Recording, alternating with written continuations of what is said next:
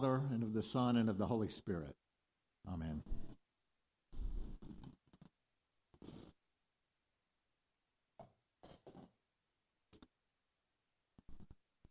In Penix family annals, James H. I looms large for several reasons, including his decree regarding hymns at family funerals. Onward, Christian soldiers was a non-negotiable requirement. For the obvious reason, it was a favorite hymn throughout the church just after World War II. Also obvious is why it fell from favor in the 60s. Onward, Christian soldiers, marching as to war. Right there, we lost Joan Baez and Crosby, Stills, and Nash. You would think we were singing Onward, Christian Soldiers, Marching Off to War. As to war means something else entirely. The writer is using war for an analogy, just as Paul used tents and Jesus used lost sheep and mustard seeds. Jesus made a war analogy himself in making a point about the sacrifice required for being his disciple. What king goes off to war without first sitting down and considering the cost? The author of the hymn was Mr. Sabin Baring Gould, a young English curate who wrote it for a collection of children from neighboring villages who would be coming into town and processing into his parish church for the Feast of Pentecost. It was 1864, not long after the Crimean War. War, these children knew. Like Jesus with his parables, the priest invoked a reality they knew to open their eyes to one they might otherwise miss seeing. Barbara Jean Aker was born north of the river in 1927. Our twin cities have had a long-standing sibling rivalry. Twin cities always do. My children were born in Van Buren, north across the river from Fort Smith. Guess what Fort Smith called us? Dogtown. One day, Babs crossed the river south and finished growing up in Little Rock. The neighboring villages for whose children Mr. Baring Gould wrote his hymn were also prone to municipal rivalries, apparently. Imagine a procession of Forest Heights Eagles, PH Panthers, and Ridge Road Rams, a little shaky as to solidarity, dressed in Sunday best, marching into church while singing, "We are not divided, all one body we, one in hope and doctrine, one in charity." Or think of Aztecs, Tejas, and Comanches at Camp Waldemar. Fierce rivals on field day, now on Sunday being reminded by the hymn of the deeper truth of unity. One faith, one hope, one Lord. Babs was an Aztec. They wore green. My Waldemar sisters expected me to know this. Comanches were orange, Tejas purple, and Aztecs green. I don't know about now, but I know that back then Camp Waldemar was boot camp for steel magnolias.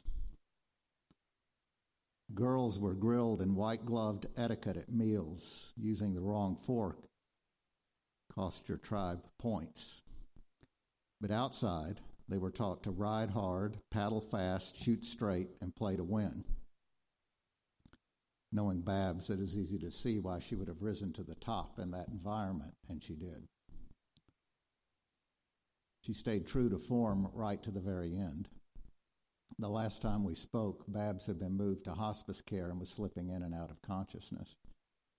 When I walked in, her eyes popped open and she smiled and asked, "Can I get you anything?" I think if I'd said, "Why, thank you, I believe I'll have a glass of sherry," she would have rung the nurse bell and made it happen. She was every inch that lady. And she was absolutely not a wilting flower. Babs was a talented athlete who stayed in shape and competed hard throughout her life. Swimming and riding were her sports at camp, and then for decades, tennis was her game. After Jim died, she married Ted, whose pastime was golf. He presented her with clubs. Ever the good sport, she took up her new husband's game, starting from the bottom. She didn't like the bottom and didn't stay there long. As a young mom, she made her children mind their manners. Bebo, by age 4, knew he'd better stand up and hold the door for ladies. His sisters understood that in their house, chewing gum was a finable offense, 25 cents per in each infraction, which is pretty hilarious considering their dad. Etiquette-wise, the Penix home was a house of mixed messages. Babs was yin, and Jim she married yang. Opposites attract, they say. After the new wears off, they often duel. With Babs and Jim, the attraction never lost its luster, and their opposites combined in a fun-filled, glorious duet. She, the Louis Watkins model, lipstick, hose, and heels, sugar and spice and everything nice, and he all snips and snails, chomping a cigar in mismatched stripes and plaids. They made beautiful music for their children, showing by example that happiness at home begins with love between the grown-ups. After work, the couple would sit on the couch and clink their glasses. At the same time, every afternoon, children not allowed, just to take pleasure in one another's company. For this family, summertime meant easy living, starting with a month of sun and sand in Florida. Babs was fearless on the ocean, happy to blow up a raft, fall asleep on her back, and float out as far as the current cared to take her, until nervous lifeguards would row out and get her. By the 4th of July, they were all back home in Arkansas for some time at Idlewild, the family retreat in western Pulaski County. The place was a throwback to the 1920s, but with 1890s plumbing. Sleeping on the screen porch, listening to cicadas, counting lightning bugs. Need to use the bathroom? There's the outhouse. Here's a flashlight. Bath? Here's your towel. There's the creek. Watch out for snakes. Jim would kill a snake and bring it back to show it off and tease his wife, who'd roll her eyes and pretend to fuss. Barbara Jean from Dogtown raised 3 happy children and married 2 good, strong men. While living well, she did a lot of good because women like her believed they should and organized to do it through the Junior League, Aesthetic Club, Women's Emergency Committee, and Trinity Cathedral. In duck season, they had some extra time and doubled down. We buried Bebo here 2 months ago. When her brother got sick, Mary predicted, if Bebo dies, Mother will too. At the hospital, the admitting diagnosis was broken heart syndrome. Christ the Royal Master leads against the foe. Happiness is like a lightning bug, elusive and once captured, impossible to keep, even in lives where it had been abundant. We contend with that fact along with a dangerous host of other problems all through life, and especially as the years add up and take their toll. It is as though we were at war with something and losing battles. Emotionally, faith is not an antidote for grief. Losing someone in faith probably hurts about as long and hard as losing them without it. Why would that be so? According to Thomas Aquinas, human nature is a unique blend of animal and spiritual. We share things in common both with angels and with Labrador retrievers. Angels are perfect in one way, chocolate labs in another. We partake somewhat of both the animal and the spiritual perfections, Aquinas said. This makes humans puzzling to other creatures. Dogs can't fathom why their masters are always looking at their iPhones. Angels cannot understand cigars and chewing gum. Human love lives in the blend of animal and spiritual. And in animals, separation hurts. It's thinking animals who understand the loss that hurts us that much more.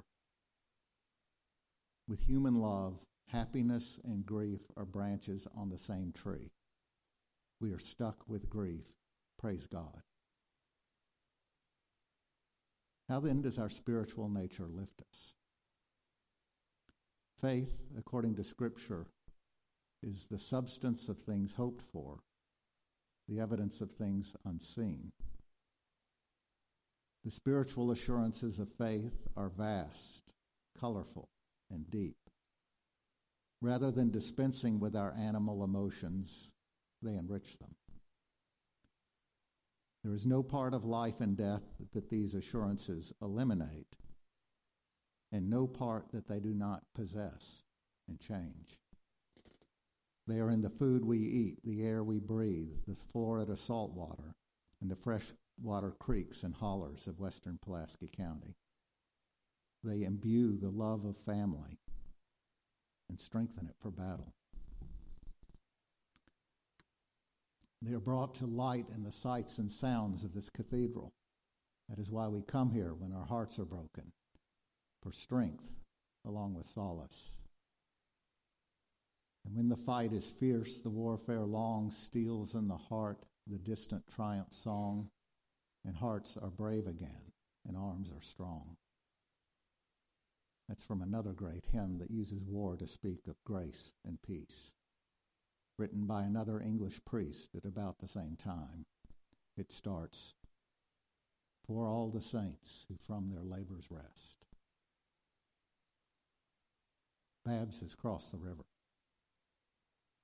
In death, our lives don't end, they change. By analogy, St. Paul compares the change to moving from a tent into a house.